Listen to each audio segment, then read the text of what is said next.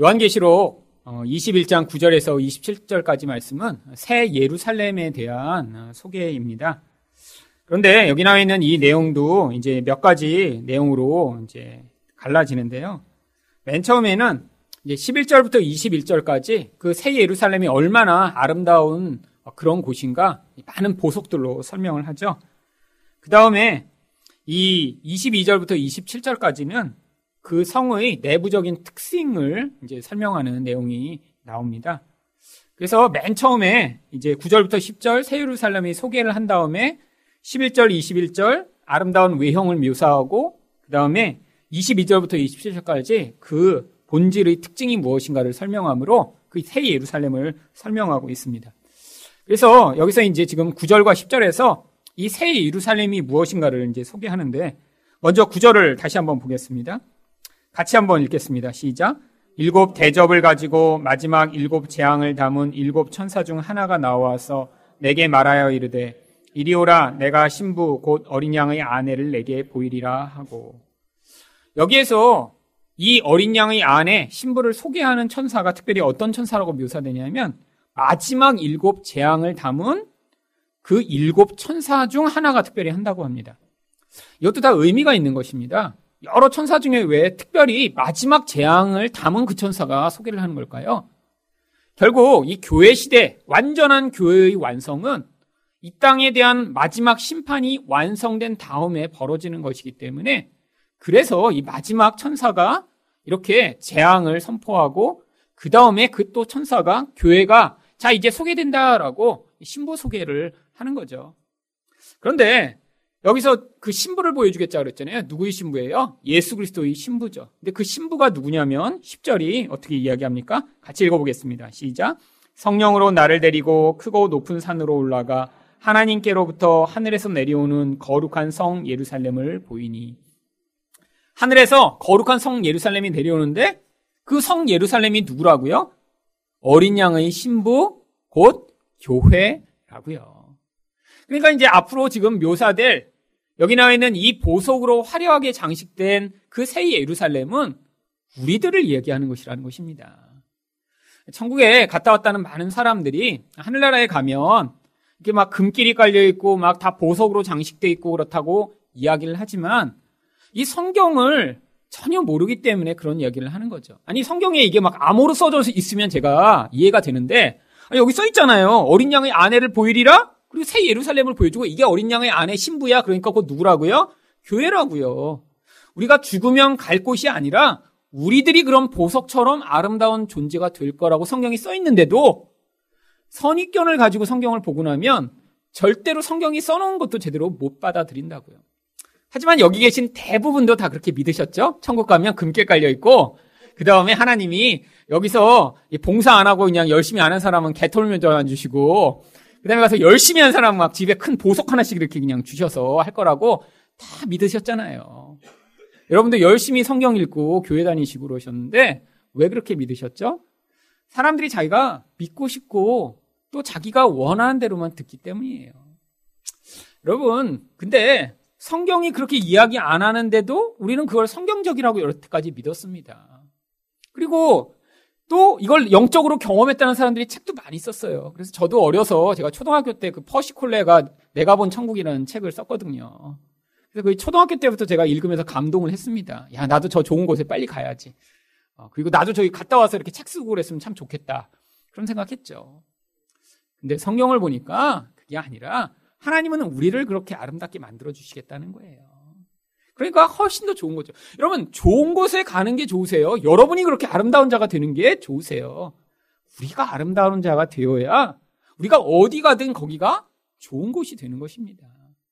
여러분, 아무리 막 5성짜리 호텔에 갔다고 생각해 보세요. 그래서 막 너무 좋아요. 근데 가서 막 그냥 싸워갖고 남편은 쇼파에서 자고 막 자기 아내는 막 넓은 퀸 사이즈에서 막 대자로 자. 그러면서 막 행복하세요. 막, 야, 이 그냥 5성짜리 호텔이네?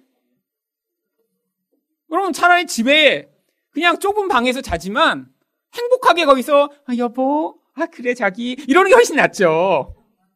여러분 천국도 마찬가지예요. 갔는데 막 금길은 깔려 있고 그런데 막 싸우고 갖고 막, 막, 막 집이 크니까 막 당신 저 끝에 가서 자. 나 여기서 할게. 넘어오지 마. 그리고 이제 그러고 있으면 거의 지옥이죠. 우리가 좋은 사람이 되면 가서 아무것도 없어도 괜찮습니다. 하나님이 그래서 우리를 좋은 사람, 보석 같은 사람 만들어 주시겠다고 성경이 약속하고 있는 거예요. 그래서 천국이 좋은 거예요. 갔더니 여기서는 아직 지금 보석이긴 보석인데 덜 다듬어졌어요. 땅에서 캐내고 나니까 이게 지금 보석이야, 고구마야, 뭐, 뭐야. 이거 지금 분간이 안 되는 거예요. 우리는 어떻게 하고 싶어요? 버리고 싶죠, 당장. 근데 하나님이 그래도 불러 모아 그거 서로 부딪혀서 지금 깨고 계신 거예요. 그래서 여기서 많이 부딪혀 갖고 서로 깨뜨려서 깨끗하게 되면 천국에 그 깨끗하게 된 거를 가져가시려고. 여러분, 보석은 뭐 칼로 자르지 않잖아요. 다이아몬드는 뭘로 자르죠? 다이아몬드로 자릅니다. 왜? 다이아몬드가 가장 강한데 그보다 약한 걸로 자르면 안 잘리니까. 그래서 여기 다이아몬드 같으신 분들은 지금 다이아몬드로 깨고 계신 거예요. 그래갖고 나이 가까운 사람이 되게 세다. 아, 저 인간은 좀 앵간에서는 이렇게 부서지지 않는 너무 강하다 그러면 그 사람이 왜 여러분 옆에 계세요? 여러분이 똑같은 인간이라 그렇게 한 거예요. 내 이렇게 가까운 상황을 봤는데 별로 약간 안 세. 약간 물러. 약간 진주 같아. 이렇게 꾹 누르면 들어가. 그러면 하나님이 여러분도 다이아몬드로 와서 깨면 죽을까봐 옆에 붙여놓으신 거예요. 비슷한 사람을. 그래서 옆에 있는 사람을 보면 여러분을 알 수 있는 거예요. 그래서 자기는 자기를 못 봅니다. 내가 어떤 존재인지 몰라요. 그럼 보석이 여러 개 나오잖아요. 여러분이 어떤 보석이신지 스스로는 몰라요. 근데 누굴 보면 알 수 있어요? 남편 보면 알고, 아내 보면 알고, 자식 보면 알아요. 여러분, 그래서 보석이 되는 것입니다. 보석이 그냥 안 돼요. 그리고 보석으로 변화되기까지 얼마나 많은 과정이 필요한데요. 근데 하나님이 우리 모양에 맞게 개입해 오시는 것입니다. 여러분, 그래서 하나님에게 여러분의 인생과 여러분 주변에 있는 인생을 그냥 맡겨드리세요. 여러분, 다이아몬드 이렇게 처음에 원석을 발견하면 다이아몬드를 많이 다루어 본 사람은 아, 이걸 몇 개로 쪼개야 될지, 그 다음에 어떤 모양을 쪼개면 가장 큰 다이아몬드가 나올지, 딱 그게 눈에 보인대요. 그럼 그대로 쪼개는 거죠. 그래서 그 원석에 가장 가까운 모양으로 나오면서 가장 많은 각을 가질 때 가장 아름다운 보석이 되는 것입니다. 하나님도 우리 인생을 향해 다 계획을 가지고 계세요. 색깔도 다르죠. 강도도 틀리죠. 모습도 틀리죠. 투명도도 틀리죠. 근데 그 원석을 꺼내다가 지금 인생이라는 과정을 통해 이런 아름다운 하나님 나라의 일부가 되도록 지금 만들어 가고 계시는 거죠. 그래서 우리가 하늘에서 내려온다라고 설명하는 것입니다. 여러분, 지금 이렇게 땅에 사는 것 같지만요. 다 나중에 우리가 하나님이 그렇게 아름답게 만드셔서 자, 내가 이렇게 인생을 통해 만들었어라고 우리에게 보여주실 그런 존재가 된다고 우리를 새 예루살렘이 하나님으로부터 하늘로부터 내려오는 존재라고 설명하는 거예요. 자, 그래서 이제 11절부터 이 우리의 모습 어떤 보석인가를 이렇게 자세히 묘사합니다. 11절 같이 읽어보겠습니다. 시작. 하나님의 영광이 있어 그 성의 빛이 지극히 귀한 보석 같고 벽옥과 수정같이 맑더라. 보세요. 그 전체적인 그 아름다움이 이렇게 멋지다는 거예요. 보석 같고 벽옥 같고 수정같이 맑고 모든 좋은 걸 다 갖다 붙이는 거죠. 이 땅에서 귀한 걸 다 갖다 붙이는 거죠. 뭐 하나로만 묘사할 수 없이 아름다운 모습이라는 거예요. 다 근데 여기 나와 있는 이 보석의 이름들, 보석들 또 하나님을 묘사할 때 사용된 것입니다. 하나님의 모습처럼 우리들이 변화될 것이라는 거예요. 근데 특징이 있죠. 여러분 보석의 특징이 뭔가요? 빛이 없으면 보석은 아무 소용이 없습니다. 자체 발광을 못 해요. 아무리 아름다운 보석도 불을 닦아버리면 빛을 발하지 못합니다. 보석이 왜 보석이에요? 빛을 비추면 많이 깎인 만큼 그 깎여진 곳마다 빛이 굴절하면서 거기서 아름다운 영롱한 빛을 비추는 거죠. 제가 예전에 이제 LA에 이제 대학생 때인가 갔는데 저희 이모가 그 LA에 있는 자연사 박물관에 저를 이제 갖다 떨어뜨려 놓고 9시인가 떨어뜨려 놓고 저녁 퇴근할 때 이제 데려가시겠다고 해놓고 이제 가셨어요. 근데 뭐 이렇게 돌아다녔는데 한두 시간 노니까 이제 다리는 아프고 별로 볼 게 없더라고요. 근데 제가 가장 많은 시간을 나중에 가서 그래도 시간을 보낸 데가 이제 보석을 이렇게 만들어 이제 전시해 놓은 곳이었는데 벽이랑 모든 것을 다 새까맣게 만들어 놨어요. 그리고 보석이 있는 데만 아주 찬란한 빛을 막 쫙 이렇게 비춰서 해놓고 전시를 해놨더라고요. 근데 정말 그 안에서 신비한 경험을 했습니다. 정말 그 새까맣게 만들어놓고 보석만 빛이 비치는데 이렇게 보는데 정말 그 안에서 지금 뭐 이렇게 어디서 이렇게 누구 이렇게 큰 반지 본 적도 별로 없고 그런데 거기는 아주 큰 것만 갖다 놨거든요. 근데 정말 살아있는 것 같아요, 보석이. 이렇게 보면 다른 빛깔이 반짝반짝 나오고, 이렇게 보면 다른 빛깔이 나오고, 어, 그 다음에 이렇게 보면 또 다른 색이 나오고, 마치 그게 살아서 움직이듯이 빛이 나오는데, 그게 그 반사하는 그거에 따라 다르고, 똑같은 다이아몬드도 저는, 다이아몬드가 다 이제 요만한 거 보잖아요. 하얀색. 다이아몬드가 핑크색도 있고, 노란색도 있고, 하여튼 신기한 여러 종류의 색이 있더라고요. 그래서 다이아몬드만 또 쫙 놔뒀는데, 다 다이아몬드래요. 근데 이제 경도는 다이아몬드인데, 그 안에 섞인 불순물에 따라 그게 또 색이 달라지는 거예요. 근데 그런 다이아몬드의 그 색마다 또 다른 빛깔이 나와요. 자체는 그대로인데 빛이 반사하고 나니까 그 주변에 반짝반짝 하는 그 반짝임이 신비하게 있더라고요. 여러분 바로 우리를 그렇게 하나님 만들어 주시겠다는 거예요. 여기 다 색깔 다 다르시죠? 똑같은 분 한 분도 안 계십니다. 깎인 모양도 다 달라요. 그래서 나중에 다 다른 빛을 반사하는데 무엇을 반사해요? 하나님의 영광을 반사하는 자가 되는 거예요. 그래서 하나님의 영광이 있어 그 성의 빛이 이렇게 아름답게 빛난다라고 이야기를 하는 것입니다. 하나님이 안 계시면 우리는 스스로 발광하지 못하기 때문에 그냥 아무 쓸모없는 존재처럼 보이는데 하나님과 함께 있는 순간에 하나님이 우리 인생을 통해 만들어내신 그 아름다움이 빛을 발하게 되는 것이죠. 여러분 지금도 마찬가지입니다. 여러분 세상에는 이 하나님의 영광이 없기 때문에 자기를 아름답게 만들려고 몸부림치며 살잖아요. 그렇죠?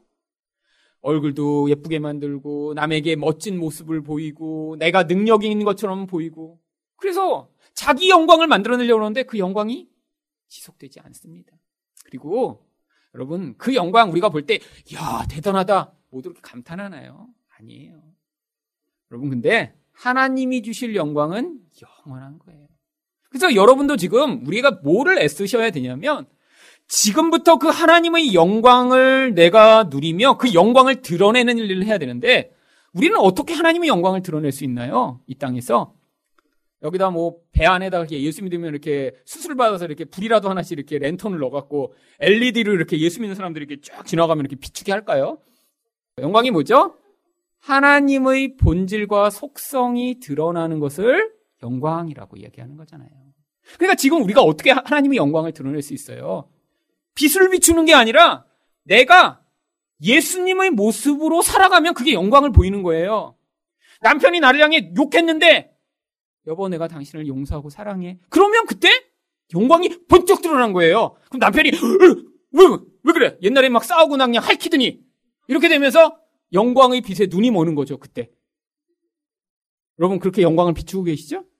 집에서 남편이 그럼 막 후가시 갔다가 그냥 막 해갖고 눈 멀게 하는 게 아니라 옆에 사람이 나를 잡아먹으려고 하고 깨물고 막 못 살게 구는데 거기서 예수처럼 반응하는 거예요.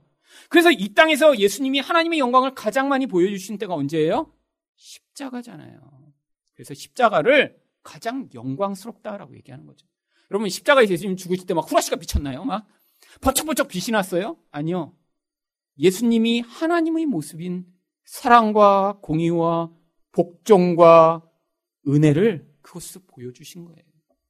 우리도 이 땅에서 그 영광을 보이는 것입니다. 나중에 하늘나라 가서 여러분 우리가 다 무슨 양 보석이 돼갖고 막 여기서 번쩍번쩍해갖고 막 막 우리 장로님 지나가실 때, 어, 눈부셔. 아, 막 500 루멘이야. 막 이렇게 갖고 막, 막 비추고. 권사님 지나갈 때, 어, 200 루멘이네? 조금 약하다. 빛이 그런 빛 비추는 게 아니라요. 전부 하나님처럼 반응할 거라는 거예요. 그래갖고 장로님 보든 집사님 보든 권사님 보든 다 하나님 만난 것 같아. 왜 그분의 삶이 이젠 자기의 욕망, 욕심, 자기 뜻이 아니라 하나님의 모습으로 서로 서로 반응하니까. 그래서 그것이 좋은 거예요. 여러분, 이 땅에서 남편이 보석 하나도 안 사줘가고 천국에 가서 이 12가지 보석을 그냥 손가락에 다 끼고 남는 건 이제 발가락에도 껴야지 이런 생각 가지고 계신 분은 회개하세요. 가서 하나님이 보석 하나도 안 주세요. 그냥 우리가 그런 보석과 같은 자가 될 것이죠. 갔더니 또 뭐가 있어요? 12절 상반절입니다. 성곽이 크고 높대요. 왜요? 하나님이 우리를 그렇게 보호해 주실 것임을 이야기하는 것이고요. 그리고 12절 하반절에 보시면 같이 읽겠습니다. 시작. 열두 문이 있는데 문에 열두 천사가 있고 그 문들 위에 이름을 썼으니 이스라엘 자손 열두 지파의 이름이라. 여러분 보세요. 문이 있어요. 근데 이 문에 뭐가 있어요? 이스라엘 자손 열두 지파의 이름이 각각 새겨져 있는 것입니다. 결국 뭐라고요?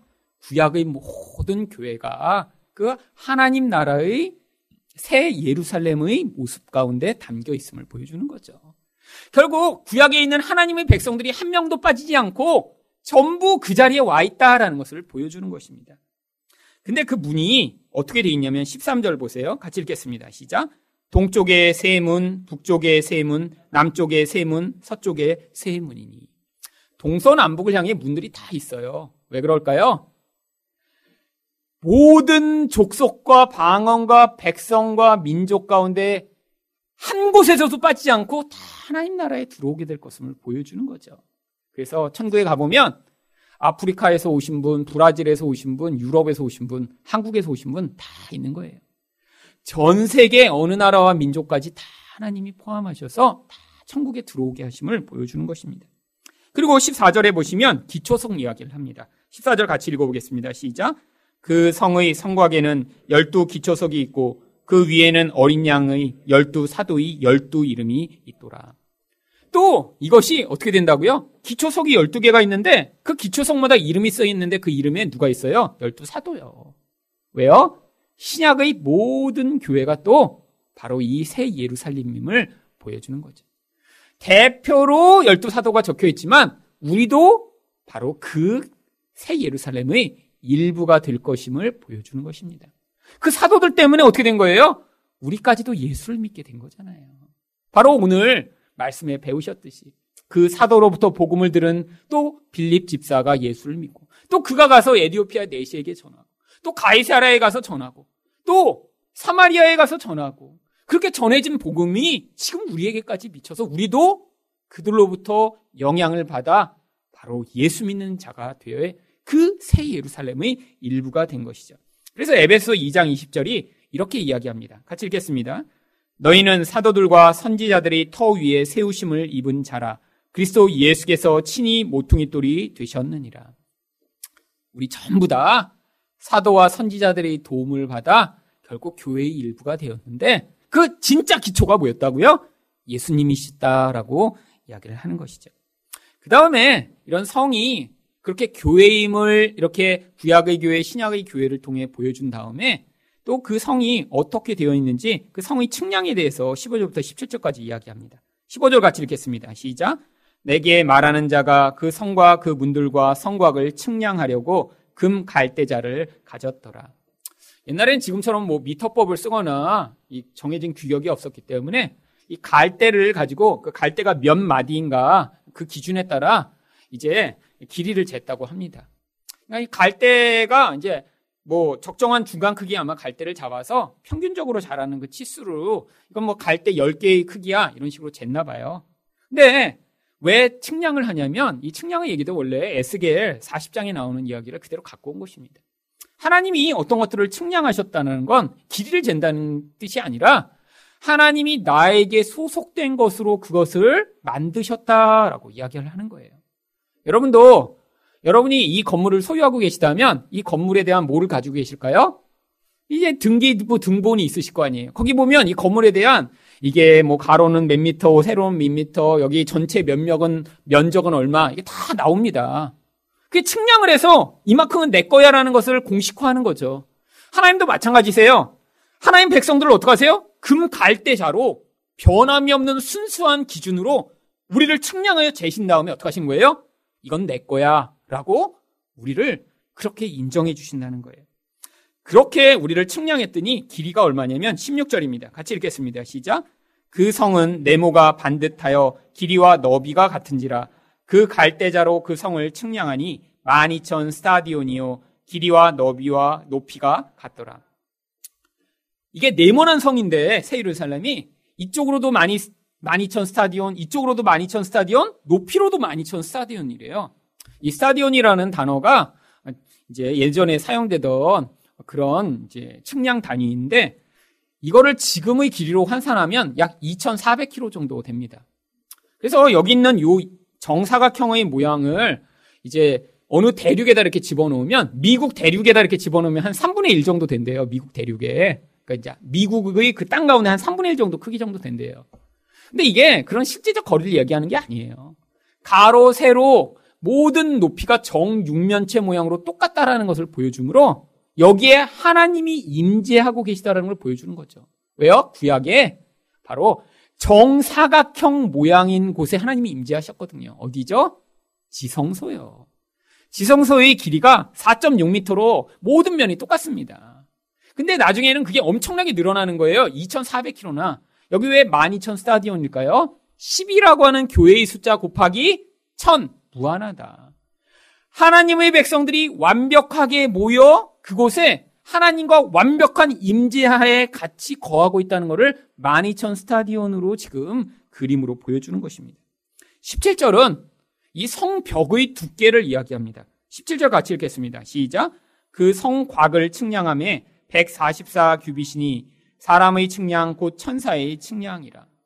이 성의 두께인 144 규빗도 뭐와 뭐의 곱이죠? 12 곱하기 12의 답이 144입니다. 무슨 얘기예요?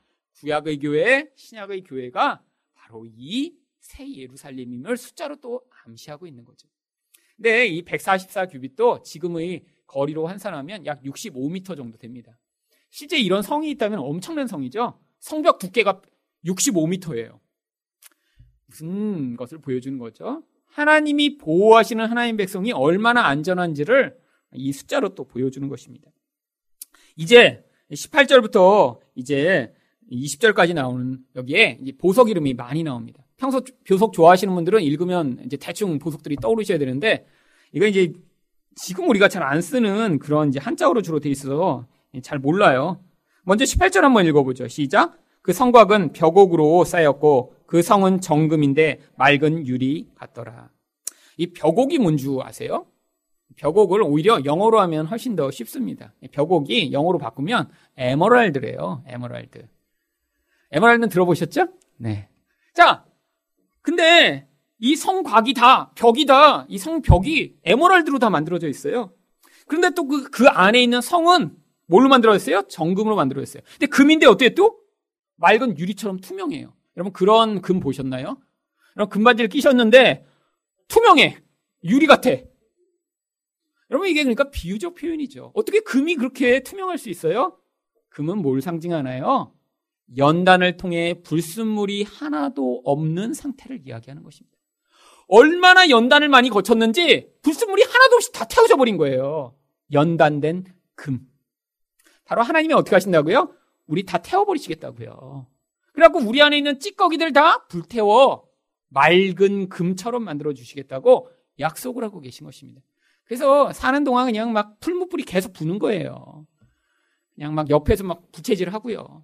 그리고 막 옆에 사람이 그냥 온몸으로 우리를 불태우고 있죠. 그래서 서로 서로 이제 태우며 불순물을 태워주는 과정인 것입니다. 자, 그리고 나서 또 거기에 보석이 몇 가지가 있냐면 12가지 보석으로 각각의 기초석을 묘사합니다. 19절부터 20절 특별히 우리 보석과 친하신 우리 여성분들이 한번 낭낭한 목소리로 힘을 줘서 한번 읽어보시겠습니다. 시작! 그 상호의 성곽은 기초석은 각색 보석으로 꾸몄는데 첫째 기초석은 벽옥이요 둘째는 남보석이요 셋째는 옥수요 넷째는 녹보석이요 다섯째는 홍만호요 여섯째는 홍보석이요 일곱째는 황옥이요 여덟째는 노곡이요 아홉째는 다망옥이요 열째는 비치옥이요 열한째는 청옥이요 열두째는 자수정이라. 자, 뭐 이제 일일이 찾아보면 영어로도 뭐 모르는 이름도 많고요. 우리도 이제 알고 있는 뭐 비취 같은 거는 이제 초록색 보석이잖아요. 뭐 아는 것도 있고요. 또 뭐 여기 루비도 있고 여기 나와 있는 홍만호 같은 게 이제 루비를 홍만호라고 이제 번역을 한 것입니다. 홍색 보석. 근데 이런 보석을 여기 이렇게 묘사한 게 다 뭐예요? 아까 성곽의 기초석이 원래 뭐라고 그랬어요? 열두 사도라고 그랬잖아요. 무슨 얘기예요? 우리들이 각자 그렇게 보석이라는 거예요. 여기 보면 성격이 불같은 분이 바로 여기 나오는 홍만호입니다. 그리고 성격이 그냥 이 사람은 그냥 별로 드러나지도 않고 그냥 그냥 조용해. 그냥 파스텔 색깔로 무채색으로 그냥 섞여 있는 것 같은 그런 분이 여기 나와 있는 비치옥 같은 분이고요. 다 성격과 기질에 따라 다르다는 거예요. 똑같은 보석이 하나도 없다라는 거예요. 여러분 보석은 그래서 다 다릅니다. 다 모든 모양이 다른데 다 특징이 뭐예요? 같은 특징이 빛을 반사해서 아름다움을 가진다는 거죠. 보석이 또 또 다른 특징이 있습니다. 보석은 단단해야 보석이 돼요. 여러분 왜 어떤 거는 보석이 되고 어떤 거는 보석이 안 되죠? 여러분 다이아몬드도 처음부터 원석을 꺼내면 그게 반짝반짝 하나요? 아니에요. 일반 사람은 그게 진짜 돌멩인지 보석인지 잘 모릅니다. 근데 그걸 어떻게 해요? 워낙 단단하니까 깎고 가는 거예요. 근데 일반 돌덩이면 갈면 어떻게 돼요? 그냥 갈려서 먼지가 돼버리는데 다이아몬드 같은 건 너무 강하니까 막 갈면 그 부분이 연마가 되면서 그 부분에 빛이 비추어질 수 있는 그런 돌로 바뀌는 거죠. 그래서 여기 대부분의 분들이 단단하세요. 이 교회 계신 분들이 단단해요. 여러분들 이렇게 고난이 와서 대부분 갈면 웬만하면 벌써 녹아버리고 죽었어야 되는데 그렇게 고난을 당하셨는데도 거의 안 죽었어. 제가 보면. 단단해서 그래요. 교회에 대부분 이렇게 단단한 분들이 오시니까 서로 부딪히면 사고가 크게 납니다. 그래서 좀 거리를 두셔야 돼요. 부딪히시려면. 부딪히는 건 집에서 좀 하세요. 그래서 집에서 이렇게 빡 부딪혀갖고 그래갖고 이제 다이아몬드끼리 한번 부딪혀서 그럼 이만큼 이렇게 쪼개지고 나면 나머지는 와서 서로 이렇게 슬슬 부비어서 이제 연마하시는 그 정도로 교회에선. 여기 와서 부딪히면 이거 이제 어렵습니다. 다이아몬드가 여기 있는 뭐 진주 갖다 받으면 진주는 박살나죠. 그래서 교회에서 받으시면 안 돼요. 그래서 그렇게 비슷한 분끼리 만나라고 하나님이 결혼을 하게 하신 거고요. 교회는 와서 서로 슬슬 문지르면서 빛나게 하라고 교회에 이렇게 보내신 거니까 그래서 가정과 교회가 세트를 이루어 우리를 어떻게 만드는 거예요? 교회 되게 만들어 가는 것입니다. 그래서 우리가 가정에서도 잘 그 일을 감당하고 교회에서도 잘 그 일을 감당하고 서로 먼지 붙으면 닦아주고 또 서로 연마도 시켜주고 더 그러면서 살고 하나님이 교회랑 가정에서 안 되는 그런 사람은 이제 세상에서 세상에서 이제 그냥 세상의 그냥 망치로 빡 한번 맞아갖고 가운데 금가 갖고 쪼개져서 이제 아 이제 요만큼은 남기자 하나님이 이제 남는 부분 남아 이제 교회 와서 나머지 또 이제 연마 시키시고 그래서 나중에 보니까 반짝반짝해지는 거예요. 근데 문제가 지금은 반짝이는지를 잘 모르는 것입니다. 그렇잖아요. 옆에 분 보면 반짝이세요? 안 반짝이죠?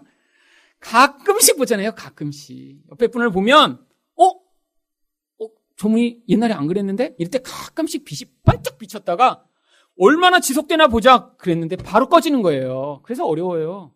그게 한 번 반짝반짝 했으면 어? 어제 그랬으면 오늘도 그렇고 내일도 그렇고 계속 그러면 좋겠는데 어제 그냥 저녁이 반짝인 다음에 아침에 배고프니까 또 짜증내고 화내면서 옛날의 모습으로 돌아간다.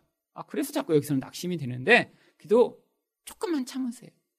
여러분, 앞으로 여기 뭐 100년 이렇게 참으실 분 없으시잖아요. 다 3, 40년 후면 다 같이 천국에서 반짝반짝반짝 하고 다 있을 테니까 조금만 참으시고 젊은 분들은 조금 더 오래 참고 그래서 나가 나중에 천국에 다 같이 가서 이렇게 번쩍번쩍 다 빛나는 거예요. 그래서 이 땅에서는 보지 못했던 그 아름다운 보석의 아름다움을 같이 거기서 노래하며 찬양하는 것입니다. 여러분, 근데 이 이야기가 여기만 나오는 게 아니라 성경에서 여러 곳에서 사실 여러 가지 비유로 나옵니다. 맨 처음에 이 보석 이야기가 나오는 게 창세기 2장 11절과 12절이에요. 같이 한번 읽어보겠습니다. 시작.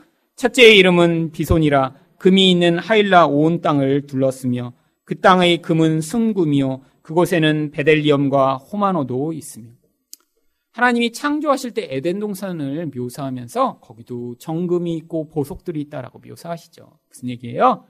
바로 하나님 백성을 하나님이 나중에 이렇게 보석과 같은 존재로 만드실 것을 미리 그림으로 보여주신 것이죠. 그 다음에 우리가 보석임을 또 어디에서 하나님이 보여주시고자 했죠? 이스라엘에서 제사장들이 입는 흉패의 보석으로 보여주시고자 했어요. 흉패라는 게 뭐냐면 이렇게 입는 이제 겉옷 겉에다 입는 조끼 같은 것입니다. 근데 그 조끼에 어떻게 만들었냐면 12가지 보석을 여기다 붙이도록 했어요. 그리고 보석마다 각 지파 이름을 각자 새겼습니다. 그래서 다른 종류의 보석을 다 여기다 붙인 거예요. 그래서 출애굽기 28장 21절 말씀을 읽어보죠. 시작. 이 보석들은 이스라엘 아들들의 이름대로 열둘이라 보석마다 열두 지파의 한 이름씩 도장을 새기는 법으로 새기고 바로 우리들이 하나님 앞에 제사장이 나아갈 때 이스라엘 지파들을 대표하여 보석 가운데 새겨 나가듯이 우리가 그럼 보석과 같은 존재로 하나님 앞에 서게 될 것을 구약에서 모형했는데 이제는 진짜로 그런 일이 벌어질 거라는 거예요. 이제 모형이 필요 없는 거예요. 이제 나중에 우리가 하나님이랑 함께 할 그 새 예루살렘에서는 하나님이 우리를 아, 너무 아름다운 포마노네. 너무 아름다운 벼곡이네. 어머머, 내가 가장 사랑하는 또 정금이네. 이렇게 우리를 여겨주시는 것이라는 것이죠. 그리고 또 거기에는 문이 있는데 문이 다 진주로 되어 있습니다. 21절 같이 읽어보겠습니다. 시작. 그 열두 문은 열두 진주니 각 문마다 한 개의 진주로 되어 있고 성의 길은 맑은 유리 같은 정금이더라. 여러분 이 진주는 다른 보석과는 약간 특별한 그런 구분되는 보석입니다.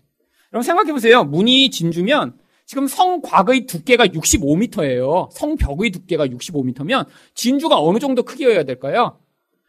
아마 이 65m에 채워지는 정도의 진주여야 되니까 기본 지름이 한 그 정도 돼야죠. 65m 정도 돼야죠.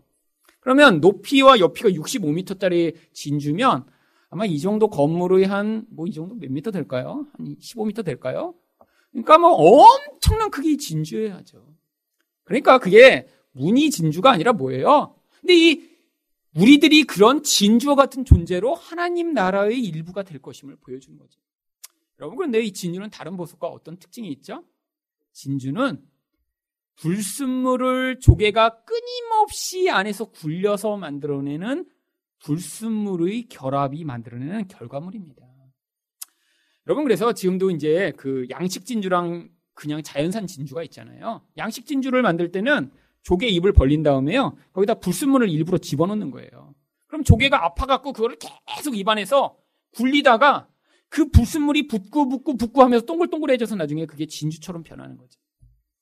하나님이 우리를 어떻게 진주 만들어 가시는지를 보여주는 그림입니다. 나중에 결과물은 아름다운데요. 과정은 어때요? 인생 가운데 나를 힘들게 하는 불순물들이 계속 찾아오는 거예요. 그걸 끊임없이 내가 굴려내고 너무 고통스러워서 이리 밀어보고 저리 밀어보고 이쪽으로 피해보고 막 그러다가 우리 안에서 진주가 만들어지는 거죠. 여러분, 여러분 인생 한번 돌아보세요.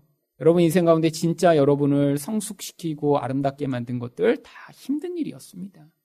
편안하고 즐겁고 행복하고 문제 없을 때는요, 진주가 만들어지는 게 아니라 우리의 게으름과 우리의 나태함과 우리의 욕망이 끝이 없이 발휘돼요. 여러분 근데 인생 가운데 고난이 찾아오고 우리를 고통스럽게 하고 불순물처럼 힘든 게 찾아오면 어떤 반응을 하시죠? 예수 믿는 사람들은 기도하고요. 울고요. 하나님을 찾습니다. 그 과정이 쌓이고 반복돼서 나중에 이런 엄청나게 커다란 진주처럼 우리 인생의 결과물이 나타나는 거예요. 결국 이 새 예루살렘은 우리의 인생의 그림을 이 안에 담아 어떻게 이게 결론 지어질지를 보여주는 것입니다. 자, 여태까지는 그 구조적인 특징을 보여줬고요. 이제는 그 내면이 어떤지 내면의 묘사를 보겠습니다. 22절 말씀 같이 한번 읽어보죠. 시작. 성 안에서 내가 성전을 보지 못하였으니 이는 주 하나님 곧 전능하신 이와 및 어린 양이 그 성전이심이라. 성전이라는 게 뭐죠? 하나님의 만남의 그런 공간을 성전이라고 부르는데 이제는 더 이상 하나님을 어떤 과정을 통해 만날 필요가 없는 거예요. 하나님이 그냥 우리와 함께 계세요. 여러분 하나님이 하나님 백성과 함께 계시다라고 하는 그 헬라어 단어가 어떤 단어죠? 임마 누엘이 이제 여기에서 완성이 된 것입니다. 더 이상 누구를 통해서 하나님께 갈 필요도 없고 어떤 이런 공간도 필요 없고 그냥 내 존재 자체가 하나님과 늘 함께 있는 거예요. 하나님의 생명이 우리 안에 그대로 있는 거예요. 그게 바로 여기서 묘사되는 그 이야기입니다. 그래서 거기선 23절에 뭐가 없냐면 같이 읽겠습니다. 시작. 그 성은 해나 달의 비침이 쓸데없으니 이는 하나님의 영광이 비치고 어린 양이 그 등불이 되심이라. 여러분, 지금 해나 달이 없으면 이 지구는 금방 멸망합니다. 왜 멸망하죠? 아니, 그까지가 없어도 되지 않나요? 지금 뭐 전기도 많고 뭐 그런데? 아니요. 여러분, 이 해와 달이 이 지구의 모든 에너지원을 공급하는 가장 중요한 소스예요. 여러분, 태양의 빛이 비추지 않으면 식물이 다 죽습니다. 광합성을 못하니까요. 그럼 죽으면 어떻게 돼요? 동물도 다 죽죠. 그럼 식물과 동물이 다 사라지면 인간은 어떻게 해요? 잠시 버틸 수 있으면 결국 죽게 됩니다. 이 태양은 뭘 보여줘요? 이 세상을 지금 간접적으로 유지하고 있는 하나님의 간접적인 은혜와 공급, 그 에너지의 근원을 보여주는 것이죠. 여러분 근데 하나님 나라에서는 더 이상 그게 소용없다는 거예요. 하나님이 우리의 그냥 생명이 되십니다. 이젠 뭘 먹지 않아도 괜찮다라는 거예요. 그 생명이 우리 안에 충만해서 이젠 어두움도 없고 하나님의 생명 안에 거하는 매일매일이 될 것임을 약속하고 있는 것이죠. 그래서 24절에 또 뭐라고 얘기합니까? 같이 읽겠습니다. 시작. 만국이 그 빛 가운데로 다니고 땅의 왕들이 자기 영광을 가지고 그리로 들어가리라. 이제는 하나님의 빛이 온 세상에 늘 비추기 때문에 땅의 왕들 누굴 얘기하는 거죠? 우리들이요. 왕 같은 제사장 있는 우리들이 이제 하나님께 그 영광을 가지고 하나님께 그 영광을 돌려드리기 위해 가는 것입니다.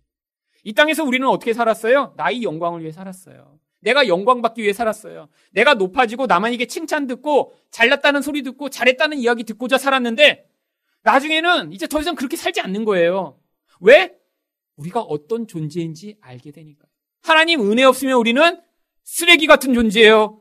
더러운 것이 가득한 존재인데 우리와 같은 존재를 향해 베푸신 하나님의 은혜에 감동한 자들이 모여 하나님 내게 주신 이 영광이 다 하나님의 것입니다라고 고백하는 그 자리에 가게 되는 것이죠. 그리고 25절 읽어보겠습니다. 시작. 낮에 성문들이 도무지 닫지 아니하리니 거기에는 밤이 없습니다. 여러분 성문을 왜 밤에 닫죠? 두려움 때문에 닫죠. 원수가 공격하고 적이 쳐들어올까 닫죠. 여러분 하지만 하나님 나라는 이제 그런 모든 것이 다 사라지고 하나님이 완벽하게 통치하시기 때문에 문을 닫을 필요가 없는 것입니다. 그리고 26절 또 같이 읽겠습니다. 시작. 사람들이 만국의 영광과 종기를 가지고 그리로 들어가겠고. 온 세상 사람들이 다 그런 영광과 종기 가운데 살아가는 거예요. 누구로부터 받은 우리 하나님으로부터 공급받은 그 영광과 종기를 모든 자가 갖게 되는 거예요. 그래서 거기 있는 모든 자들은 다 그렇게 영광스럽고 존귀한 존재가 돼서 더 이상 자기의 영광과 존귀를 추구하지 않아도 되는 그런 세상이 오죠. 그런데 거기에 가지 못하는 존재가 있습니다. 27절입니다. 같이 읽겠습니다. 시작. 무엇이든지 속된 것이나 가증한 일 또는 거짓말하는 자는 결코 그리로 들어가지 못하되 오직 어린 양의 생명책에 기록된 자들만 들어가리라. 여기 속된 것은 세상에 속한 것을 이야기합니다. 가증한 것은 하나님이 싫어하시는 것을 얘기하고요. 거짓말하는 자는 단순히 자기 상황을 묘면하기 위해 하는 거짓말이 아니라 비진리를 전파하는 모든 내용을 이야기하죠. 하지만 이런 것들 다 이제 그 하나님 나라에 가지 못하고 예수 그리스도로 말미암아 구속받은 그 어린 양의 생명책에 기록된 자들이 그 하나님의 영광을 누리며 하나님과 영원히 함께하며 그런 보석과 같은 아름다운 존재가 돼서 하나님 나라에서 함께 할 것을 지금 이 요한계시록 21장이 이야기를 하는 것입니다. 여러분, 이게 바로 우리에게 약속된 하나님의 나라이며 우리의 미래입니다. 여러분, 지금 남편이 좋은 보석 못 사주셨다고 너무 어, 화내지 마시고요. 여러분, 이 땅의 보석 북극 얼마나 가지고 있어요? 대부분 그리고 결혼할 때 한번 이렇게 좋은 거 산 다음에 다 도둑놈한테 헌납하더라고요. 그렇잖아요. 그 인생 가운데 다 잊어먹습니다. 저도 제가 결혼할 때 그 이제 시계를 이제 장모님이 자꾸 좋은 걸 사시라고 그래갖고 그래서 이제 아내랑 합쳐서 8만 원짜리 걸로 샀거든요. 아내 거랑 제 거랑 8만 원인가 10만 원 줬어요. 근데 그 뭐 몇만 원 안 되는 것도 중간에 잊어먹으니까 서운하더라고요. 찾아보니까 없어졌어요. 어디서 뭐 없어졌는지 하여튼 근데 만약에 제가 한 500만 원짜리 시계를 샀는데 잊어버렸으면 어떻게 될까요? 잠을 못 잤겠죠. 그 한 4, 5만 원짜리 되는 로만손 그거 잊어먹고도 제가 막, 아, 그 시계 어디 갔지? 그래서 온 집안을 뒤지고 했는데도 아직 못 찾았어요. 여러분, 여러분 그 결혼 반지 지금도 갖고 계세요? 그럼 그거 뭐 하시려고요? 그러니까 여기서 그 보석 가지고 뭘 하겠어요? 여러분, 그리고 결혼할 때는 비싸게 사고요. 나중에 팔려면 돈도 못 받아요. 차라리 그냥 반지 모조로 하시고요. 그 다음에 현금으로 그냥 갖고 계세요. 특히 결혼하시는 분들, 그때 뭐 비싼 거 한 다음에 뭐 난뭐 캐럿짜리 뭘, 여러분 그거 몰라요, 일반 사람은. 여러분 그러니까 나중에 그리고 천국에 가서 여러분이 보석 같은 존재가 되시면 됩니다. 그래서 자꾸 그래서 보석 기대하지 말고 그다음에 이렇게 배우시고 나서도 나중에 누가 천국 가면 금길 깔려 있고 보석 있대 뭐 이러면 어 정말 이런 분 나오시면 안 됩니다. 그러면 천국에 가서는 내가 보석이야. 그리고 자꾸 그런 얘기를 듣고도 자꾸 아, 나는 왜 이런 거 하나도 안 사주고 막 이래 그러면 나를 가져 이렇게 얘기를 하세요. 그래서 서로 서로 보석이 돼서 사는 그런 하늘 사랑 교회 보석분들이 되시기를 축원드립니다.